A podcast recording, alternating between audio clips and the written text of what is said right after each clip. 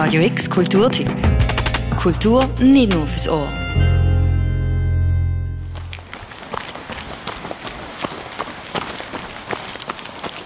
Stell dir vor, du rennst, siehst aber gar nicht, wo ane. Das ist nämlich die Realität für Leila Grillo, denn sie ist blind. Abhalten tut sie das aber gar nicht davon, sich sportlich zu betätigen. Ganz im Gegenteil. Wie das genau funktioniert, blind zu sein und dabei zu rennen, erzählt sie gerade selber. Ich bin beim Verein Blind Jogging dabei, wo begleitete Trainings anbietet für Leute mit Blindheit oder Sehbehinderung.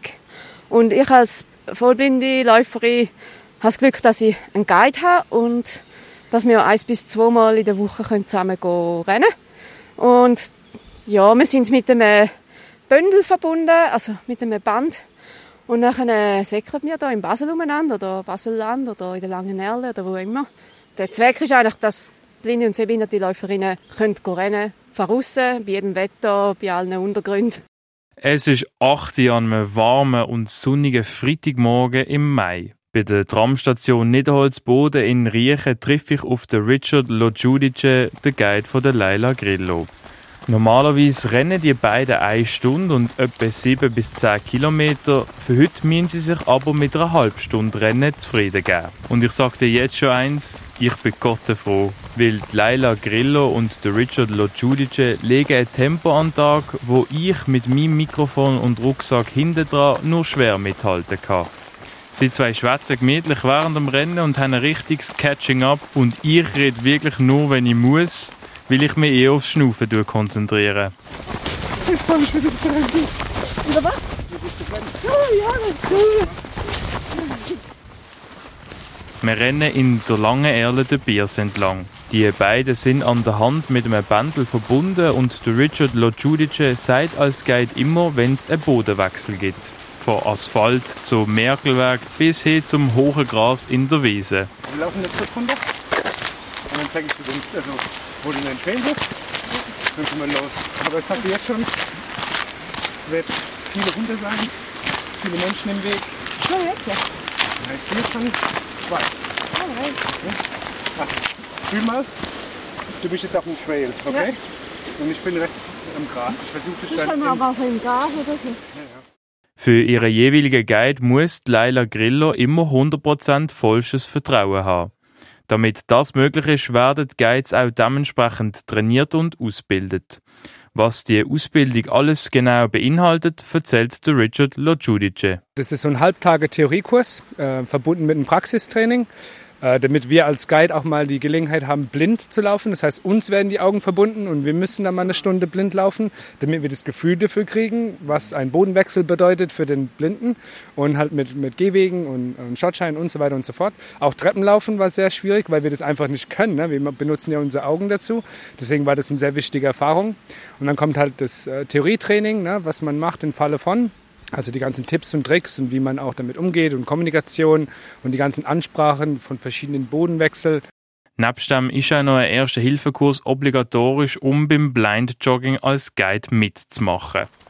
Mittlerweile habe ich richtig warm und ich bin schon gut am Schwitzen. Ich bin immer wieder froh, wenn wir kurz vom Joggen zum Laufen wechseln. Das machen wir aber nicht, weil ich nicht mag, sondern weil manche Bodenwechsel zu groß sind, um drüber zu rennen. Manchmal auch Hindernisse in den Weg kommen oder der Weg sogar gar nicht weitergeht, weil es zum Beispiel durch ein Bächle trennt ist. Die Tempowechsel und das amige Stop and Go ist aber für die Leila Griller gar kein Problem. Sie ist nämlich eine richtige Sportskanone und macht nebst dem Joggen noch ganz viel anders. Ich habe vor vier Jahren angefangen Skirennen zu fahren also Paraski heißt es.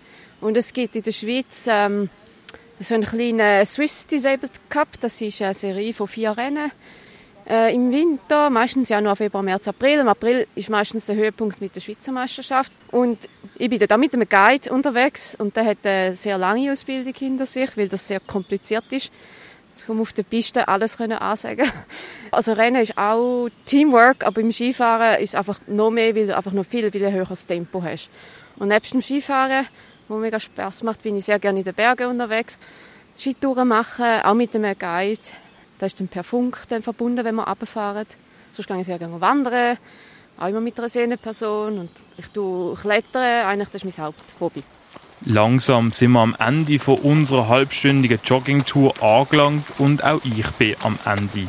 Falls du eine bessere Kondition hast, gern gehst du joggen und vielleicht auch mal als Guide möchtest jemanden begleiten, sagt dir der Richard Lojudice, was du für Voraussetzungen musst erfüllen Also erstens muss er die Kondition erfüllen, ne? der muss ja selber rennen können und auch zum gewissen Pace. Und wenn er Zeit und Lust und Laune hat, kann er sich bei blindjoggen.ch melden. Wir suchen immer nach Guides. Laila Grillo hat nach dieser Jogging-Session sicher noch die Energie zum Heimrennen. Ich bin aber nach dem intensiven Morgen durch und tue lieber gemütlich heime laufen. Für mehr Infos rund ums Thema Blind Jogging verlinken wir dir auf radiox.ch ihre Webseite. Für Radio X, der Tim Meyer. Radio X Kulturtipp. Jeden Tag mehr. Kontrast.